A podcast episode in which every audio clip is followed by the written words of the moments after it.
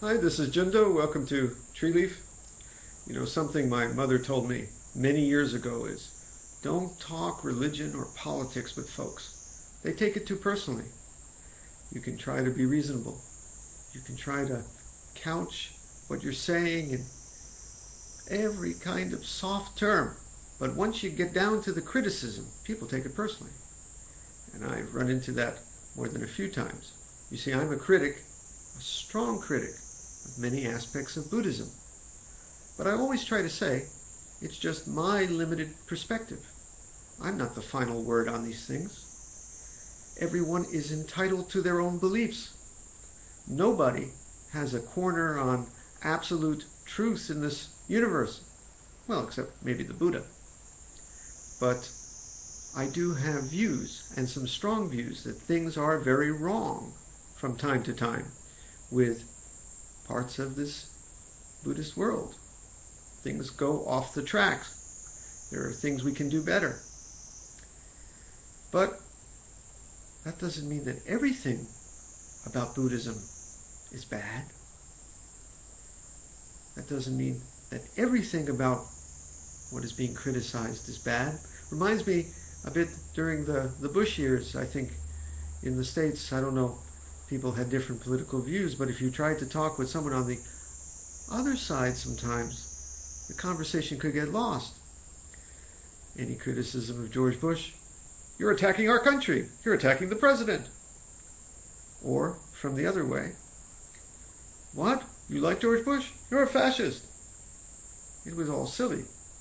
The truth is that there were some very real criticisms to be made, and they needed to be made in very strong terms. But that didn't mean that everything was bad. George Bush, I'm sure, was a very nice guy. Would have loved to have had a beer with him. I just didn't want him to be president. That kind of thing. Well, it's the same in the Buddhist world. Sometimes I say that from my limited perspective, from my view, there's a lot of bull and baloney in traditional Buddhism. A lot of superstition, hocus pocus. You know why? Because from my limited view, there is. There's a lot of stuff in Buddhism that perhaps, well, needs to be addressed very clearly and directly. One example I love to give is the fact that we, we now know that the whole line of traditional ancestors, uh, going back to the Buddha, the, the Buddhist lineage, running through the sixth ancestor and Bodhidharma, a lot of it is poppycock in the sense that it was made up. It was made up by writers trying to make a story. Now, that doesn't take away from the beauty of it all. That doesn't mean that even a myth, a fable, can't be very, very beautiful and relevant for us. It just means that we have to look it squarely in the eye and deal with the fact that maybe Hui Neng, the sixth ancestor, and Bodhidharma didn't exist any more than Santa Claus and the Easter Bunny. Of course, Santa Claus and the Easter Bunny are still beautiful things, but that doesn't mean that we have to pretend that they're real. There are other aspects of Buddhist practice that deserve criticism. There's a lot of violence in Buddhism, abuse. Not everywhere. Not from everyone. But there are some real power trips that we've seen manifest from time to time in aspects of Buddhism, and we have to ask ourselves why? Why do we have so many reported cases of people saying that they're having an experience with certain Buddhist groups that's cult like, where they're coming out sometimes very damaged, more than they went in, because of the power trips, the the inner politics, and and uh, other uh, strange relationships that you see in these groups, like you see in in a cult. Why? Does it apply to all Buddhist groups? No. I'll take one uh, example. Let's say uh, I criticize Eido Roshi. Eido Roshi, as you may know, was involved in years and years of scandals, uh, sexual abuse scandals at his Sangha that started to come out years ago, but really only became a hot topic in the past few years through the work of people like Kobutsu, Malone, and others, Aitken Roshi. Now, if I criticize Eido Roshi and call him basically uh, uh, someone who is, uh, well, I want to say, a bad person.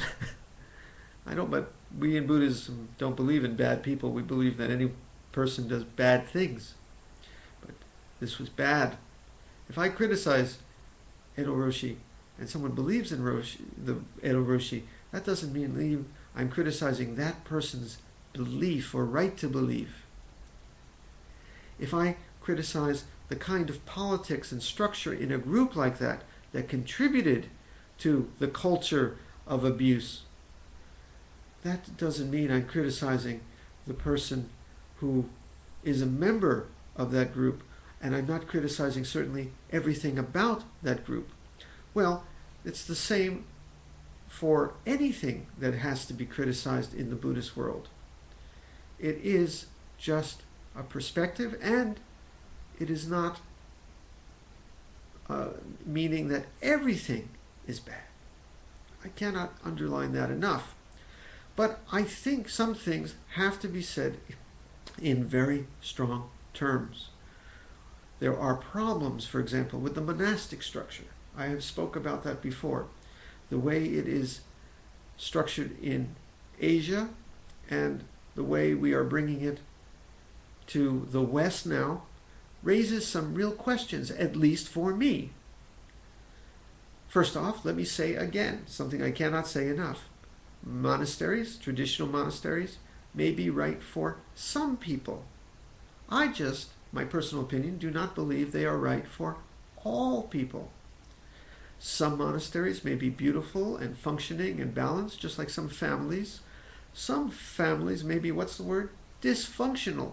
So may some monastery environments. Here in the West, we are seeing some monastic groups from time to time go right off the rails. We need to face this. What is wrong there? What can we learn? What can we avoid?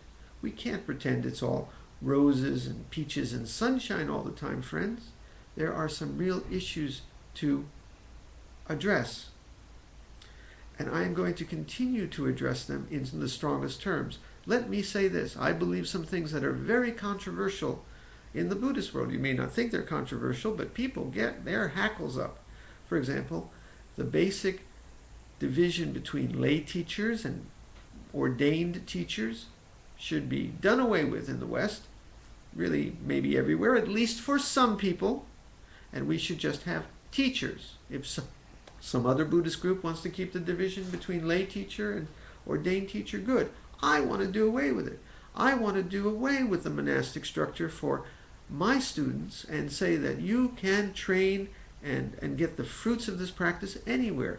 I want to say, from my perspective, the way I teach, there is hocus pocus and magic and bunkum and a bunch of fairy tales in Buddhism. You don't have to believe that. As I often say, one man's bull is another man's treasure. One man's fairy tale is another man's secret story. But as long as I'm around, I'm going to say that from my limited perspective, and your opinion is entitled to differ. This is magic hocus pocus bunkum.